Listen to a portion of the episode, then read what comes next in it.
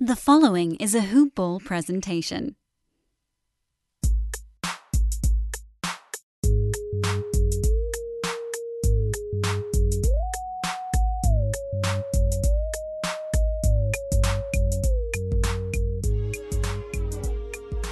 What's going on? It's the Hoop Ball Clippers podcast. We took a couple weeks off. I know I said I was going to be back the weekend after the Clippers either somehow were able to force a game seven or to do a season recap. And you know what? We decided take a week or two off. Justin Wilson back on the show, LA Clippers film. We wanted to kind of take some time, soak it all in, you know, and uh, and by soak it all in, obviously the misery and losing, and just not go off the emotional roller coaster that we were on. So, Justin, uh, first of all, what's up, man? How are you? I'm great. I'm great. Thank you for having me on. Um, the emotional roller coaster was uh, well put. Um, it certainly was, and I think anybody involved in the um, in that Clipper playoff run probably needed like a week or two to um to detox. You know, because Yeah. I mean, basically since game two or game three against Dallas, they have been playing like single game elimination. So like it's it's just it's it's a lot. It's a lot. And I found myself um incredibly like exhausted. Yeah. Even though I didn't play once the season was over. I was like, man, I need to like step away um for a bit. But it's good to be back on. Yeah, man, a lot of basketball. I can honestly say that I've probably watched a grand total of about 20 minutes of the NBA Finals. Um, it's just one of those things where I was taking up the TV every single night, every other night. Um, so getting some time back with the wife and watching shows and all that kind of stuff and spending time with the little one. It's just, it was a grind. It, it was a big time grind. And uh, we'll talk about the season that was and we'll go into some off-season stuff. I think we'll do more of an off-season pod um, in a couple of weeks. Go more in details on contracts and stuff, but we'll touch it. Um, but I do want to start with the more recent stuff uh, before we get into the actual season that was, where the Clippers ended up losing before getting to the NBA Finals. Three assistant coaches for the Los Angeles Clippers as of now are rumored to be gone or already gone. Chauncey Billups, the head coach in Portland, Roy Rogers, going to be an assistant coach under Chauncey Billups, and Kenny Atkinson, I believe, is supposed to leave for a Golden State, uh, if memory serves me correctly. So that's three assistant coaches under Ty Lue that are gone. Billups, of course, credited for the development of Paul George as a point guard. Roy Rogers, um, credited for the work that he's done with Zoo, and Kenny Atkinson in player development. And of course, we know what Terrence Mann meant to the Clippers this season. So, three very important pieces to the Clippers coaching staff that are gone. Normally, Justin, you're able to just go and find someone that's been sitting on the sidelines. I mean, I know Steve Nash went and found Mike D'Antoni, for example. There are head coaches, Mike Woodson, um, lots of head coaches that are not getting jobs that used to be in the NBA, whether they are now going to be lead assistants or something like that. So normally you're able to find someone to fill the void when you lose assistant coaches. Before we get into the actual assistants themselves, what's the level of concern for you here? Because I've seen some stuff on Twitter where you see three coaches leaving. That is a lot. I know it. There are times when you poach the winning team, quote unquote, but the Clippers didn't even make the finals. And in this case, there is the Kawhi question, which we don't think is much of a question, but it is a little concerning. So, uh, where are you in level of concern with three assistant coaches leaving in one off season? Um, I'd say I- I'm not too concerned, but uh, um, you know, um, a talent drain on your uh, uh, on your coaching staff is never good, but it's also a um, signifier that your program has um, something good there. And so um, it'll be interesting to see who Ty Lue chooses to fill those voids. But make no mistake about it, guys like Chauncey and Roy and um, Kenny Atkinson, their their fingerprints were all over this team as far as like Paul George's development, Zoo's development, obviously Terrence Mann's development.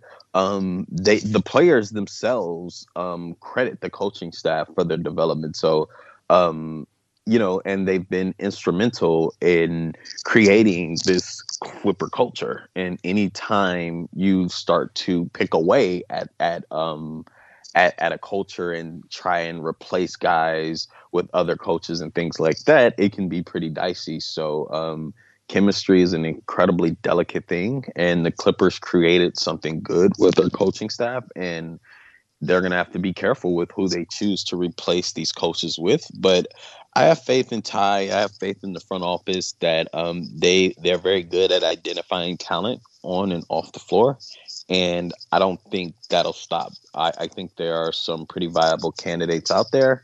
Um, I haven't gotten a chance to dig really deeply into that, but I'm sure um, Lawrence Frank will will will will will come up with a great with a great list and ty has great relationships all throughout the league so um, i'm not too concerned but it's unfortunate because the clippers did create something really really special it's funny you bring up a certain name right there, and name is Lawrence Frank. Have you gotten a chance to text your buddy? Because I, I, saw that tweet you posted on oh, Twitter oh where you and Lawrence Frank apparently are, tw- are uh, texting buddies. So have you got a chance to text him and find out what's going on? Uh, um, not not not exactly not exactly i got in, i got kind of in trouble for that um, so but uh, uh, mr frank is great people and um, i'm confident that he'll lead us in the right direction this off season oh look at you man talk about a power move there pup seriously i, I didn't realize that i was uh, co-host on this Hoopball Clippers podcast with a guy that's an absolute legend here with uh, the connections he's got. So, all right, I, but I, I, do want to talk about the uh, the assistants though, man. I mean, it's it's one of those things where it, it, it why would you want to leave? The Clippers if you are someone like Roy Rogers, for example, to go to Portland when you have a really good foundation in place. Let's not kid ourselves. The Clippers are better than Portland. Why would you leave unless it's going to be for more money. I mean, if you're Kenny Atkinson, why would you leave to go to Golden State when the Clippers are, were a couple of wins away from the NBA Finals? That that's the part that scares me a little bit, Justin.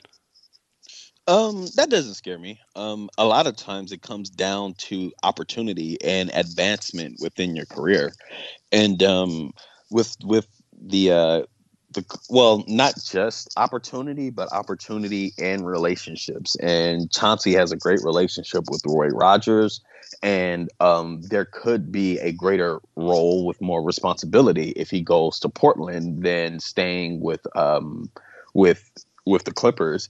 And the same thing for um, someone like Kenny Atkinson, who is going to be the lead assistant for Golden State and um, I don't. He was he was not the lead assistant for us here, you know. So um, when you are a coach in the NBA, um, those we often talk about how scarce NBA players are. Like there's only like 470 of them or whatever, but there's even less as far as like head coaches, right? And so if your goal is to become a head coach, then you need to pounce on every single opportunity there is to advance your career.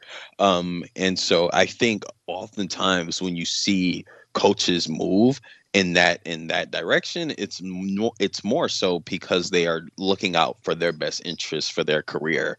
Um and it kind of doesn't have much to do with the clippers as much as it's well this is a better opportunity here um i think i can have a better a better more stronger um hold within the organization if i'm like in golden state like kenny or if i'm in portland like roy so um i think it's more of a reflection of their their opportunities being greater elsewhere than they are here. But that's also a credit to the Clippers because they've got they had so much talent on the sidelines last year that guys who could have been like lead assistants were delegated to like player development and third and fourth assistants. So that's how strong the Clippers coaching staff was last year. If anything, um, these uh, this talent drain of coaches is a reflection of that, in my opinion.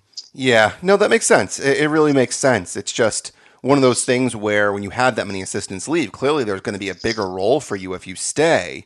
And it, you do make sense there with the Chauncey Roy Rogers connection. I don't know. The Kenny Atkinson thing feels a little weird. Um, but I mean, he's going to be, I believe, the lead assistant under Steve Kerr. So he obviously will get a large role. It's just a little frustrating when you have a team that's so close to the title and it's their coaches feel like, yeah, now would be a good time to leave when they're so close to winning it. Who do you think is going to have the biggest impact on for the Clippers with these three guys leaving with Billups, Atkinson, and Rogers? I mentioned the three guys in PG, Zoo, and T Man that were obviously probably the main dudes that were impacted by those three. Who do you think will have the biggest impact um, on them with one of those coaches leaving? Um, hmm. I'm going to say um, probably Kenny. Yeah, Um, yeah, that's that's what that was my thought too with his impact Because, and like, player development. it's and it's not just the young guys. Although he's he did a great job with like Amir Coffey, he did a great job with Terrence Mann. Um, the entire player development staff did a great job with the young guys. But they also they I mean that doesn't stop there, right? Like I, I'm sure he had his hands on Paul George. I'm sure he had his hands um, on like Kawhi, and I'm sure he had his hands on um, virtually every player on the team. And so if you look at how great the Clippers performed, um, anytime you start to mess with the um, player development stuff, um, that definitely is something that um, you want to keep an eye on. So if I had to, if I had to pick, it definitely would be Kenny. Yeah, I think so too. Um, so now the question is, who fills those spots? Uh, I'm sure you're looking on Twitter just like I am, and you've watched a ton of basketball over the years. You know who's available, who's not available. Um, any guys that pique your interest? I know before the Clippers filled their staff under Ty Lue, I know a guy like Dan Craig um, was someone that the Clippers had their eye on. He ended up getting hired by the Clippers. Anyone that really piques your interest? Um, hmm. Off the top of my head, like that's a that's a tough one. Um, If you got I- nothing, that's okay.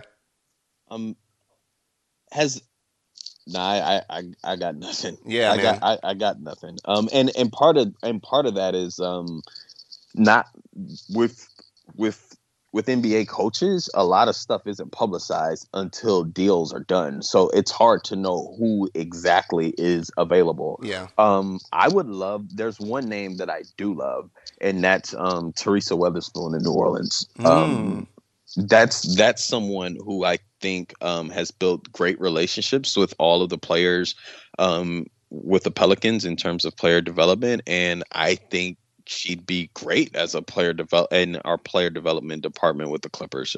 Um, if there is one person, she's the first person that came to mind. Yeah, that's a good shout. That's a really good shout. She was uh, being named alongside Becky Hammon for a possible NBA job. And it doesn't look like, by the way, that either one of those are going to get um, an NBA head coaching job. I know people thought for sure, with I think seven different vacancies, that there would be one of those two that would get a head coaching job. But so far, it doesn't seem that way, although I believe the Pelicans are the lone team that have not filled their uh, spot yet um, with the Magic filling their spot this morning. So uh, I could be wrong, but I think it's only one team left. Uh, okay, let's talk about this team that nearly got to the NBA Finals. When you look at this roster um, for next year, you see that PG is under contract. Obviously, Kawhi has his player option.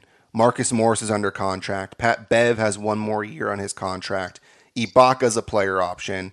Rondo's under contract. Zoo is under contract. Kennard, T Man, Oturu, and Yogi Ferrell. And so that means guys like Batum, Reggie Jackson um, are both free agents. And of course, you have the Kawhi thing. When you look at this roster, it really feels like there's not a lot of moves that you can make. It feels like this is one of those things where you bring everyone back and run it back and hope it works out. I mean, if you are the Clippers, you re-sign Kawhi, you hope he's healthy, you hopefully get Ibaka back, and hopefully he's healthy. It feels like if this team was healthy, they could have had a shot to get to the NBA Finals and win it all. What are your thoughts on the way the team is constructed and where we look at this team next year?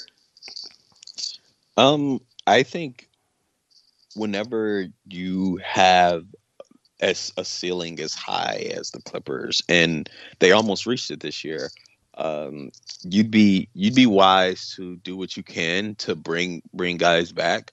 um, I'm sure there'll be um, moves along the margins as far as like shoring up the back end of the roster. But like the top eight or nine of the rotation, you definitely want to bring those guys back as um, at least as much as you can. Um, for me, I I I would I would be totally fine with that. Um, you just I I came away this season incredibly impressed. Um, coming into this year, there was a question, at least for me, as far as like, what do we have here? Is this a team that's capable of winning the NBA title? Is this a team worth investing in, or or are we doomed to hell because this team just doesn't have it? And I thought the run that they went on in the playoffs unequivocally answered that question. And it makes you feel good about who's on the roster as we move forward and who can be on the roster as we move forward. So, like, if you bring Nic- Nicholas Batum back, hopefully, if you bring Reggie Jackson back, hopefully, um, and and obviously if you bring Kawhi back, um, you have the skeleton in place to make another run towards the title next year. And I think that's the most important place to be in the NBA, right? Because so much of what an NBA title is, it comes down to luck, right? As far as like injuries and matchups, like a lot of it is luck. So you want to be able to build your team to have a chance to take advantage of that luck. And the Clippers have those things in place should they return everybody. And I think I'm optimistic that we will. And um, I, I for the most part, I'd be happy with that. I, I, I, I do like, I do, I would like them to get a little bit younger on the margins towards the back end of the roster and start um, playing those guys a little bit more, like seeing a little elevating Amir Coffey's role a little bit. Um, no more like Patrick Patterson and Demarcus Cousins. Let's get some young blood in to help us um, get through the season. But other than that, I do like our top eight and top nine, and we should do everything possible to bring those guys back. And if we do, I think we're in great position to make another deep run. The one thing about this Clippers team is it feels like the window is very, very small. When you look at the ages of the guys on this roster, yeah, they're very old. yeah, I mean, you got obviously T Man and Zoo are both 24. Luke Kennard is 25.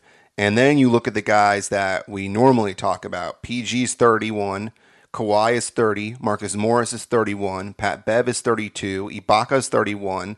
Um, I'm not going to, Rondo doesn't matter, but he's 35. Batum is 32. Reggie Jackson is 31. I mean, this is a really old team.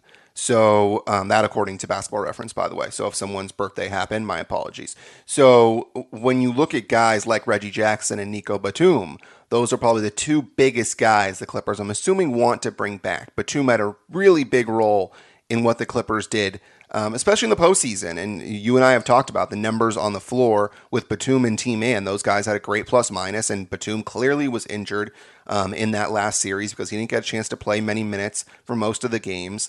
Reggie Jackson was honestly their best player at times and has developed into a premium scorer that you can't find very often. A guy that can get his buck in. It seemed like anytime the shot clock was expiring, Reggie Jackson was able to create a shot for himself and make it.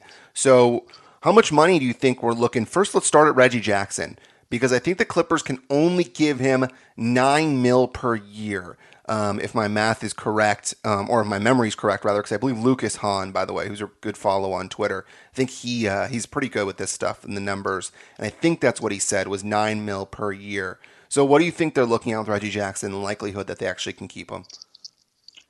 Um, I think it's a little more than that. Like, if okay. I was looking, if I, if my memory serves me correctly, I think it's like in the four-year, forty-five million dollar range. Okay, so about max. eleven million or so. Yeah. yeah, something like that. Um, and the last, if you can get that down to like three instead of four, it'd be great. Yeah. Um, but you know, given his age, it probably is a bad contract if because like nobody else is on the open market is going to be paying him that much. But you know, you do what you can to keep your guys, and you know, you that's it's when you're trying to compete for a title, quote unquote, bad contracts are par for the course. So, um, I think the Clippers, if they if they can come to an agreement on the number of years, um, will be able to retain Reggie because I just think that you know you saw his post game presser. Yeah. Um, we're all human. Yeah. Um, you know, I actually, fun, oddly enough, I ran into Reggie like maybe like a week or two ago. Um, and I was Oh, look to- at this guy. Look at this guy. He's got Lawrence Frank on speed dial and he's Oh. running into Reggie Jackson. this true story true story and I, I i tried to do my part to um to persuade him to uh return Oh, my But- guy. Look at you. but um yeah it's it's definitely something that um i think will um we can if it's the number of years and I, I i do think they'll find a place that both sides are comfortable on and i i think it'll be a pretty smooth negotiation because it seems like reggie has found a home here he's found a place here and the clippers need him the clippers need him it's not like they'll be able to um replace what he's able to bring um, I do wonder about some regression because the month of June is not who Reggie Jackson is as Uh, much as I love him. You know what I mean? Like, Yeah, for he's sure. not this good. And so he ended up being the third best player for the Clippers in their playoff run, which is kind of mildly concerning. Um, and and he is someone that um, shouldn't be relied upon as heavily as he was for the Clippers this year. And that's something that they're going to have to figure out. Perhaps there is a big time trade that we don't see on, the horizon from maybe like a Kyle Lowry or, or or something like that that can help in that regard. And we can kind of demote Reggie to like the six man role or something like that. Um, so we'll see. We'll see what happens. And I do think it's a, con- a mild concern how how heavily we relied on Reggie Jackson in deep playoff games. Um, that that that's a mild concern, but nevertheless, he is someone that has proven his worth to the organization. He's proven his worth on the floor, and he is someone that the Clippers would be wise to uh, bring back. He's also obviously Paul George's friend, Yep. and and you know he had his best playoff run, arguably of his career, with Reggie Jackson beside him. And so, if Paul George is better with Reggie Jackson, that's another um, reason why you bring Reggie back. That's a great point. And Kyle Lowry, by the way, 35 years old. So that would add to the Yes. uh, the, t- the team in wheelchairs over here. Um, w- so, but before we go further, Justin Wojnarowski, um, can you uh, ex- can you name the place that you saw Reggie Jackson and, and how that conversation went? Yeah, I mean, I, it was Ro- Roscoe's, Roscoe's Chicken and Waffles Oh, Pico. I was um, I was uh waiting. I was waiting to get inside, and here comes Reggie Jackson walking past them. And so obviously, I just went up to him, had a short conversation, told him I appreciated uh what he done, what he did for the team this postseason run. Um, he told me it was really fun and really exhausting, and um, you know, I said that we'd love to have you back, bro. And he said, yeah, that's the plan. So we'll see what happens. Oh, I love that. I love that. Did, did I tell you, by the way, that I ran into Ty Lue? Um, I don't know if I've ever said this, if I've ever said this on the podcast. I think I have. So I was in Vegas um, many years ago when uh, Ty Lue was with the Clippers on Doc Rivers' staff, and I said to him, "Hey, man, you coming back next year?" And he said, "No." I said, "What?" Well, I said, "Where are you going?" He said, "Cleveland."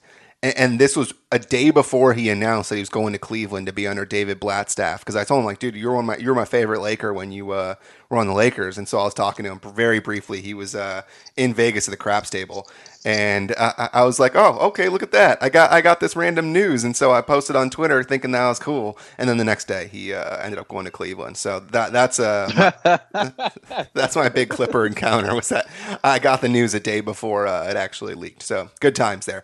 Um, Reggie Jackson. I have said time and time again on this pod and on Twitter pay the man whatever he wants, bring him back. And that could be foolish as hell, like you said, because he clearly was not the guy that he was during June. But that being said, he was damn good during the regular season. Oh, absolutely. He- the shooting is very real. Yeah, and, and he was really important what the Clippers did with the hey, these guys are going to sit for this game. These guys will sit and then they'll be available and they know their role and they're okay sitting, but they're also okay playing 35 minutes a night. And I think that's important on a roster like this. So I think that you bring Reggie Jackson back at whatever it takes. I understand the contract will be criticized, just like Luke Kennard's was. And by the way, if Luke Kennard can play like he did during the playoff run towards the end of it, Luke Kennard's going to be worth his contract. He he very much will be worth it. He's making 12.7 next year. If he can become a rotation player and have that confidence that he showed towards the end of that postseason run, then the, the Clippers should be okay. So I understand you're going to pay him a couple extra million than other people would. But listen, there are teams out there that probably would pay Reggie Jackson 15 million a year. I mean, if the Clippers would pay Luke Kennard what they did, I could very well see Reggie Jackson getting $16 million a year, but it just feels like towards the end of his con- um, his end of his career, I don't think he goes for the extra 4 million or so. Do, do you think that he would, or do you think that he would take the uh, the hometown discount?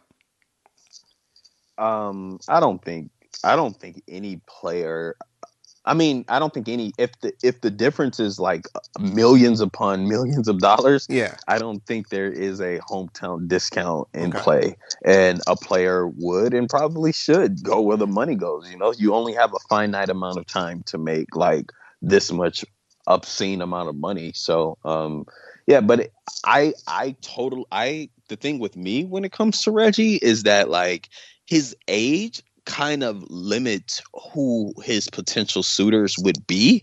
And I'm having a hard time finding the team that's going to pay him more than what the Clippers are going to. Um, it's more it's more so about the years. And so if the Clippers give him that like four years of security, I think that'll be enough. It's the years, not necessarily the money, because I think you can find a team or two that'll willing that is willing to pay like Reggie like 14 15 a year yeah. but for one year. You know what I mean? Like okay. for that one year. Um but like 4 years I don't I don't I don't see I don't see that. And if the Clippers come correct in that regard then I think we'll be safe. Let's take a quick break to talk about our friends over at my bookie. You've heard me talk about them before. They are truly the best spot for your gambling needs. Ever since I started this podcast, people always ask me where I'm gambling, who I'm betting on, and I always tell them I am with my bookie. They've got the best odds, contests, promotions in the business, whether you want to do live in game betting, you want to do money line, parlays, you want to do some perhaps some blackjack. Yes, you heard me correctly. Blackjack tournaments, they've truly got it all. The only place that I trust to handle my NBA related bets, my Premier League related bets, my NHL related bets, college basketball, college football, tennis, UFC. It's all there at my bookie. It's simple. Sign up, enter the promo code HoopBall. Get your deposit matched halfway up to a thousand bucks. That's the promo code HoopBall. Get your deposit matched halfway up to a thousand dollars. Head over to my bookie if you want a little excitement to the sports you love and the games you bet. You need a little bit of help. Hit up the guys the Hoopball Gaming Department and the Wager Pass. Those guys do a great job telling you who they're going to bet on, what they're betting on, and they truly are some pretty smart individuals. Devin heads up that department. So go ahead, hit up the Hoopball Gaming account if you need some help on who you're going to bet on at my bookie. Bet with the best, bet with my bookie. Yeah, that makes sense. Now, Nico, how much do you pay him? Because he was pretty important to what the Clippers did, and it seemed like he was cooked going into this season, and he became a really valuable three and D guy, which is what he was um, during his peak in Charlotte, and a good passer as well. And he's a tremendous cutter to the hoop. Um, what do you think about bringing Nico Batum back, and how much would you give him?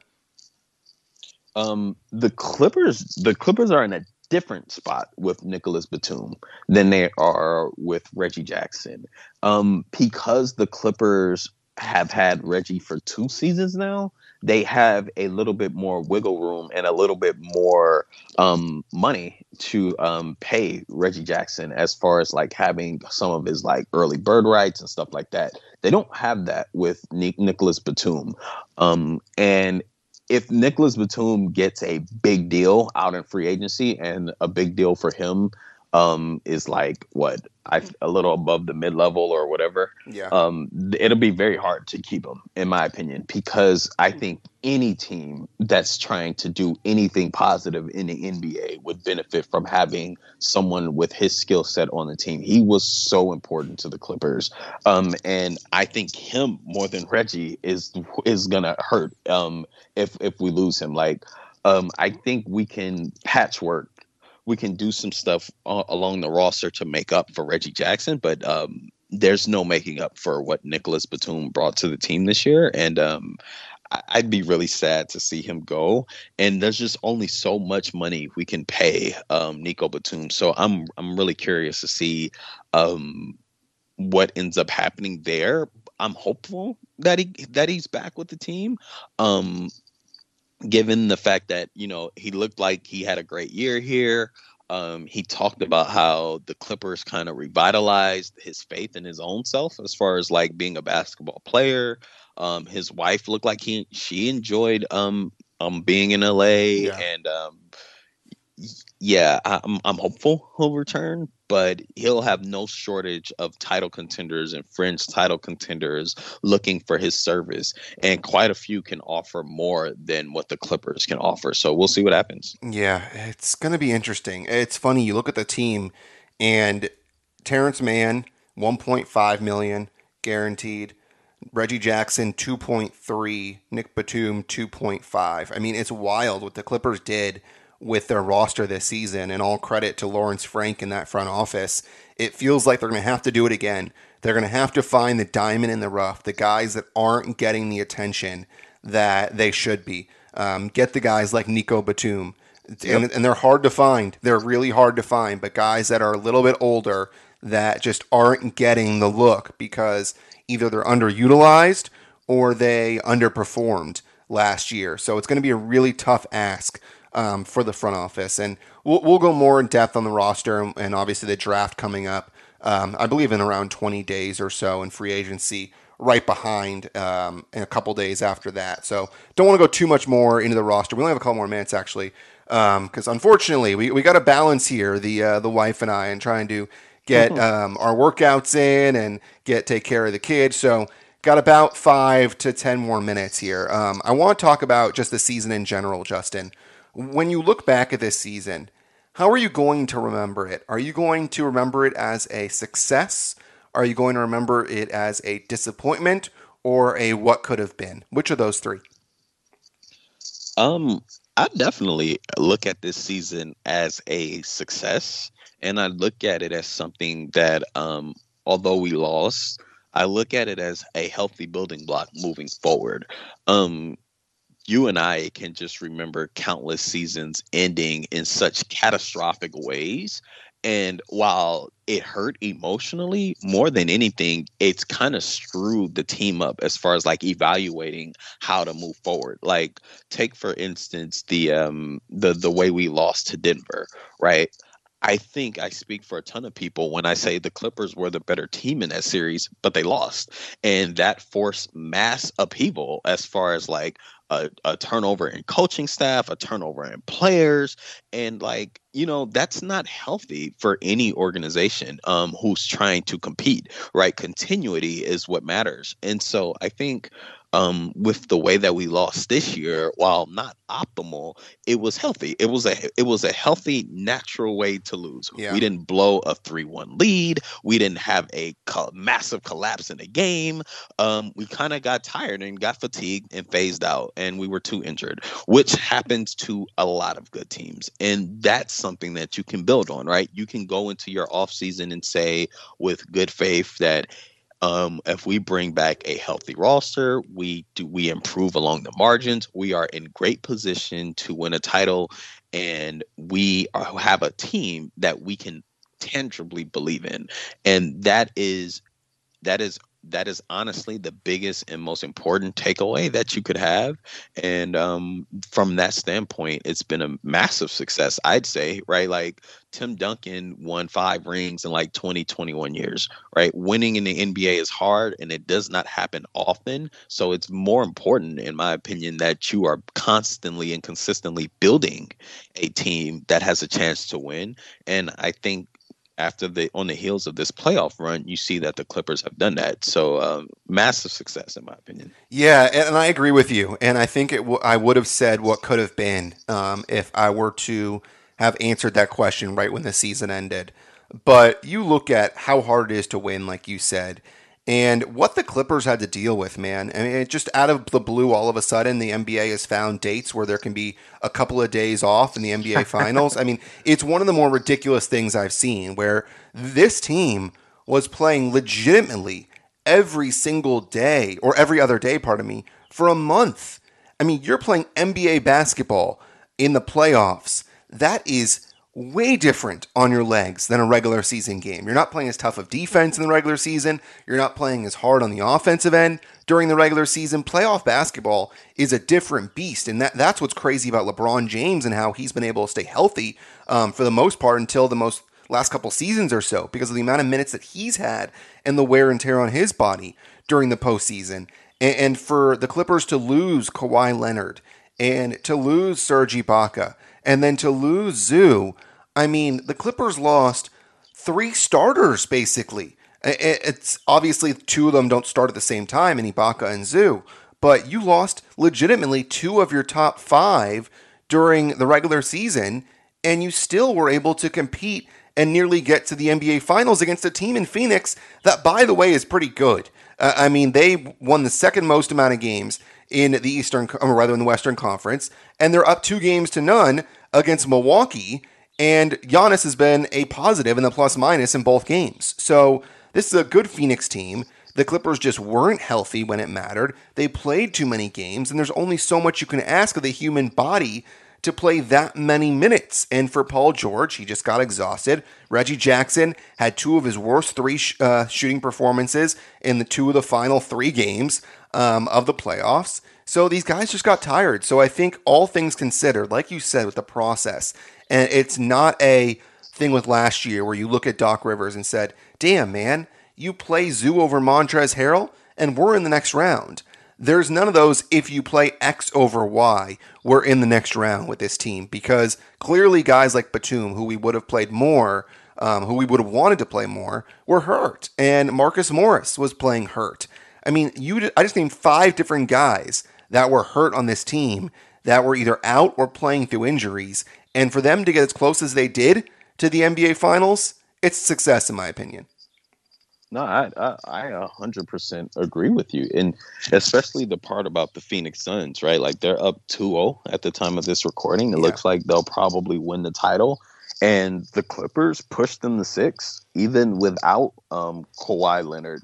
Um, and without Zoo for the lat- latter part of that series. And um, if game two goes a different way, if game four goes a different way, they may be in the finals even without Kawhi. Yeah. And that just goes along that just goes a long way to show you just how good this team was this year and how much of a success this season was. So um, Phoenix is a really good team, but I think the Clippers will come into next season probably better than the NBA champions, and that's a good place to start um, if you're trying to win a title for next season. So um, a, a lot to be optimistic about. It doesn't mean that the Clippers front office um, won't get to work, and this team will definitely look different because that's the nature of the NBA. Roster turnover is is even even if it's minor, it's it's a constant. But um, I think they have the DNA in place, and I'm optimistic about what's to come. Yeah, and it's hard to actually go and prognosticate what the roster is going to look like. I mean, I'm not going to sit here and try and pretend what the Clippers team will look like if Kawhi Leonard decides to leave, which we both don't think is going to happen. And if the Clippers decide to somehow trade Patrick Beverley, for example, I mean, it's really hard to figure out what this team will look like. So I'm not even going to waste time trying to figure out what could and couldn't happen because, frankly, we have no idea. Um, and we just don't know who's healthy, who's going to be a free agent, who's going to be restricted for. I mean, who's going to actually sign. So it's it's not worth it, in my opinion. Um, but with this team, what's interesting is that it, it was hard to kind of enjoy in the moment at times because they were playing so often, Justin. It, it, it's felt very hard to actually sit back and enjoy what this season was when you're playing every other day. Did you get that feeling at all? Because it really felt like a whirlwind, and that you can't sit back and say, damn, man, that was one of my favorite teams to watch because it was so stressful and it was coming at you so quickly. Did you get that feeling at all? Yeah, I did. I did. Um, you know, it's it's I think we it felt like we were playing every other day for like three consecutive series. It felt like yeah, and and um, it's very hard in the moment to kind of appreciate and digest just what's going on. And I'm sure it felt that way for the players too. Um, the schedule didn't do us any favors, but um, I think now that the season is over, you can kind of like relax and kind of digest just exactly um, what the team was able to accomplish, and it was historic. You know what I mean? Yeah, it, really was, and it's funny because um, I saw Brian from the Clipset Pod posted a tweet and said this is, I believe, his favorite team ever. And uh, when he posted that, I was trying to think back to um, old Clippers teams, and I still think that one of my favorite teams, and I, I don't think it was as obviously it wasn't as good as this team, um, but I'm not sure where it ranks, is the team with Darius Miles and Quentin Richardson and just the amount of fun that those guys had, Elton Brand. Um, it's hard to kind of figure out what qualifies as your favorite team. Is it the success? Is it the fun watching them? I think there are different levels of fun with this team because there's the fun of winning and there's the fun of the never give up attitude with this Clippers team and I saw, I believe it was your brother that posted um, about the game that really showed about the Clippers was their win over the Hawks when they came back from a down 20 or so. And it's one of those things where you have a team that's easy to root for when they don't give up and they fight. And that's what this Clippers team was. I mean, you're down Kawhi Leonard. PG says, whatever, man, we're going to come back. And you're down 19, I believe it was, against Dallas. Um, and the Clippers said, you know what? Screw it. We're going to come back. We're going to win. So, in terms of the having fun on the court, I think it was closer to that Corey Maggette, Darius Miles, Quentin Richardson team. But having fun and winning and never giving up, I think it was this team. What are your thoughts on that? Um, I would say that like this is definitely my favorite team of all time, just because of the things that like you mentioned. Um, this team showed incredible character um, that I don't think was apparent in any other iteration of the Clippers. Um, they basically went from team, a team and an organization that's known for choking to a team that's been one of the more resilient um, teams of all time, right? Like they literally were the first team ever to come back from multiple 0-2 deficits in a postseason run and almost did it like three consecutive times. And they were doing they were doing that and they were showing that DNA all year. And for me, that's why they're the they're my favorite team um, as far as like Clippers are concerned. And obviously the success um, plays a part. But like you know, I've never seen Staples Center the way it was Game Six against Utah. You know what I mean? Yeah. Um, I've never seen a team like whether it was against Atlanta or whether it was in Detroit without Kawhi and without Paul George, or whether it was against the Miami Heat without Kawhi and without Paul George, show the amount of fight that they were able to display all year. And so for me, that's why this team is my favorite because they really showed a level of mettle and a level a level of mental um, fortitude that I just was accustomed to not seeing when it came when it came to a, a Clipper team. So um, I that that's something that I particularly enjoyed. They never let go of the rope. Yeah, it, it was a fun season, man, and I'm very grateful to having the Clippers in my life and how well they performed and just a team that succeeds. And what Ballmer has done with this team is truly incredible and really thankful for having you on this podcast, man. Uh, it really has been a pleasure to have you on as often as I have. You are one of the best minds when it comes to hoops, in my opinion.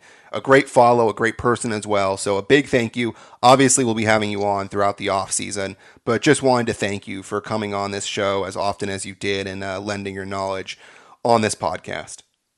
No, thank you for having me. Um, I appreciate it.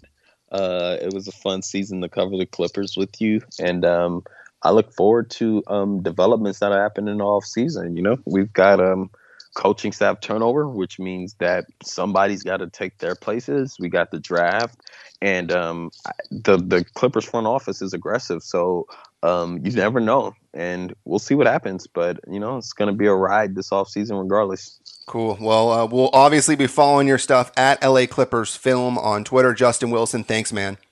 Thank you. All right, a big thank you once again to Justin Wilson for hopping on. Before we say goodbye, folks, got to tell you about our friends over at Manscaped. If you have not gotten the new Manscaped Lawnmower 4.0, what are you waiting for? Their Lawnmower 4.0 and the Ultra Smooth package, perfect gifts no matter what. Get 20% off and free shipping with the code HoopBall20 at manscaped.com. That's 20% off and free shipping with the code HoopBall20 at manscaped.com. You trying to improve your grooming game below the belt? Manscaped is the place to go. Their 7,000 RPM trimmer, trimmer features skin safe technology to keep your balls in check. Help reduce nin- manscaping accidents around the world, those nicks and cuts that you always get, whether you're trying to use scissors or something else. I know you're scared to use something down there. Do not be scared to use the lawnmower 4.0. Gives you the ability to turn on that LED spotlight on and off whenever you need a more precise shave, shave and of course, additional guard lengths with sizes 1 to 4 to let you trim to your liking. Blown away by their performance, go ahead, join the crew, get 20% off and free shipping with the code HoopBall20 at manscaped.com. All right, so coming up, of course, we've got the NBA Finals still going on. After that, we will see the NBA draft. So the Clippers, by the way, will have a pick in the 2021 NBA draft. And so for the Clippers, it's important to realize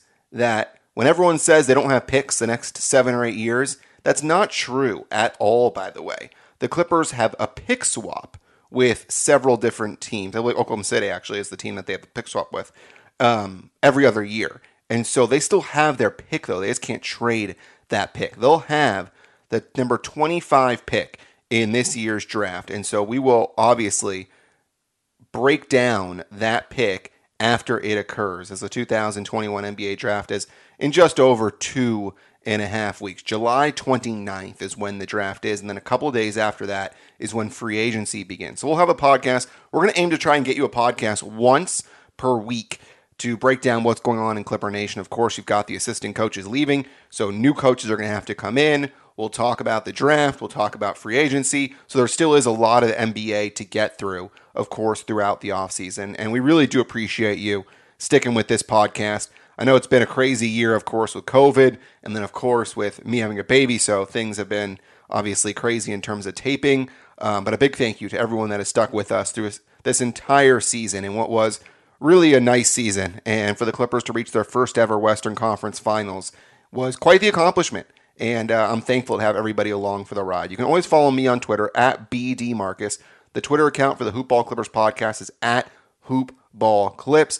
Go ahead, hit me up, BD Marcus. Say hello. Say what guests you want to have on. Of course, we'll bring back our old friends um, throughout the off season as we'll have more time to try and schedule stuff.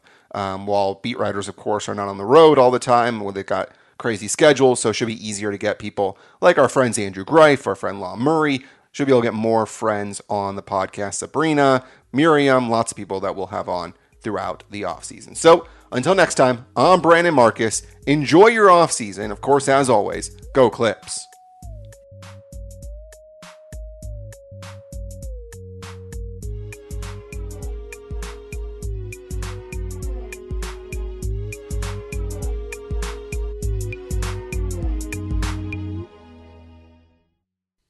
This has been a Hoop Ball presentation.